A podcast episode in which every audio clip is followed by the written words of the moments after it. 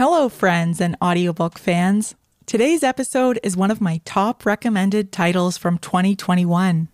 One of the most frequent questions we hear from listeners is whether we'd consider expanding on our theme and taking a deeper look into fiction and other sources of fascinating ideas. If you're one of our listeners who asked for this, we heard you and thank you for your suggestions. We'll be hard at work behind the scenes for the rest of this year, creating something we hope you'll love. Until then, we hope you enjoy this episode, and I look forward to sharing more with you in 2022.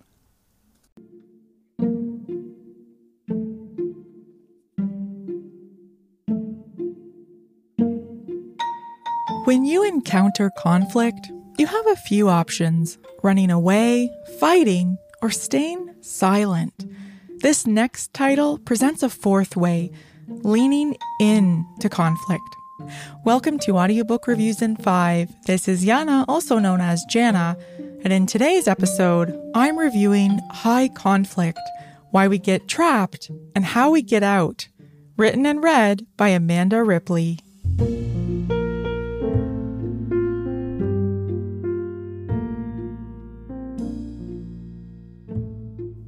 Investigative journalist and New York Times bestselling author Amanda Ripley defines high conflict as a conflict that becomes self perpetuating and all consuming, in which almost everyone ends up worse off. Like gravity, it exerts its force on nearly everyone else, and when we're magnetized by this hypervigilant state, we feel an involuntary need to defend our side and attack the other. High conflict isn't always violent, but its extreme volatility can easily trip into violence. For some people, this is a way of life. In conflict habituated marriages, for example, there is a state of chronic and continuous tension, even if partners mostly keep it controlled in public view. For most of us, though, high conflict hijacks our brain when we feel threatened, discounted, or humiliated and in this state, our brain behaves differently, and it can be incredibly energizing to feel righteous and angry, pitting ourselves as us against them and good versus evil. We feel increasingly certain of our own superiority and at the same time more and more mystified by the other side. But here lies the trap.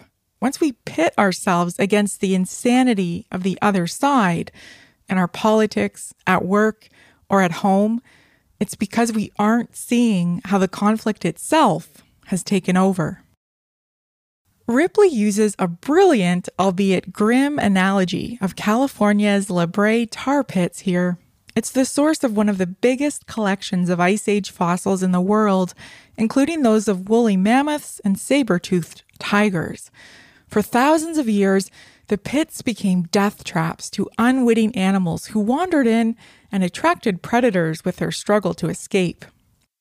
Much like the millions of creatures who became trapped in that murky goo, when we're lured into a feud, we become helpless against the pull of high conflict. I'm willing to bet that you know exactly what high conflict looks and feels like. Maybe you feel trapped in one right now, but while anger has a place in conflict, it's not transformative on its own. In Ripley's words, quote, adversarialism depends on total, complete, and permanent separation. In the real world, no such thing exists most of the time, unquote. There are countless books on conflict mediation and communication, but the reason I'm recommending this one is that the storytelling is magic Ripley's writing and narration made this impossible for me to put down. Some of the highlights include the transformation of a Chicago gang leader who dedicates his life to a vendetta, only to find himself working beside the man who killed his childhood idol.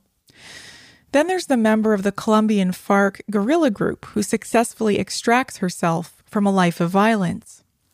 There's also a touching story about a group of liberal Manhattan Jews and conservative Michigan corrections officers who choose to stay in each other's homes to better understand each other. But my favorite story is about Gary Friedman, a world renowned conflict mediator, author, and former trial lawyer Gary runs for local office in his town of Muir Beach, California, fully confident that his experience will set troubled relationships with townsfolk back on the right track. But instead, Gary further incites deep divisions in the town and makes enemies of former friends and allies. With this setup, you might think, well, if a conflict expert can get trapped in the tar pit, how is there any hope for the rest of us? But that's exactly why you should listen to this title. Ripley shows us how Friedman is able to come back from the brink just in time to rescue his relationships and recover his sense of self.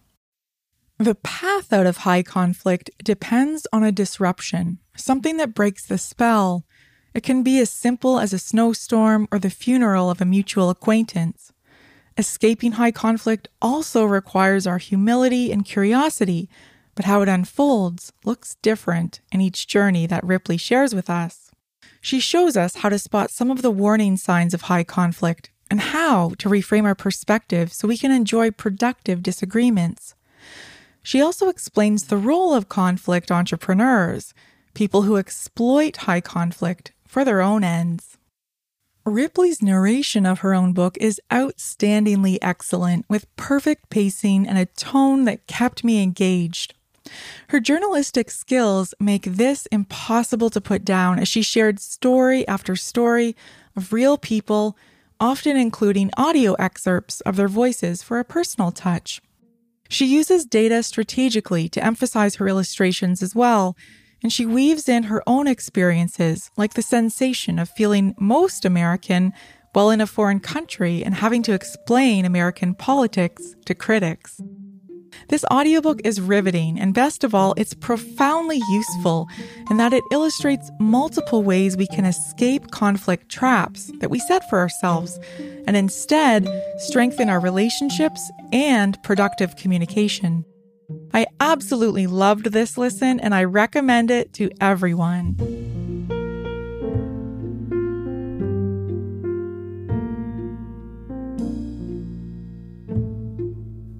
That's all for this episode of Audiobook Reviews in 5. Thanks for listening. If you have not yet done so, please follow us on Facebook and subscribe to Audiobook Reviews in 5 on Anchor, Apple, Spotify, and many others. By subscribing, you help increase the profile of this podcast and chances of other listeners finding it. I look forward to checking in with you all again soon. Please stay safe and be well.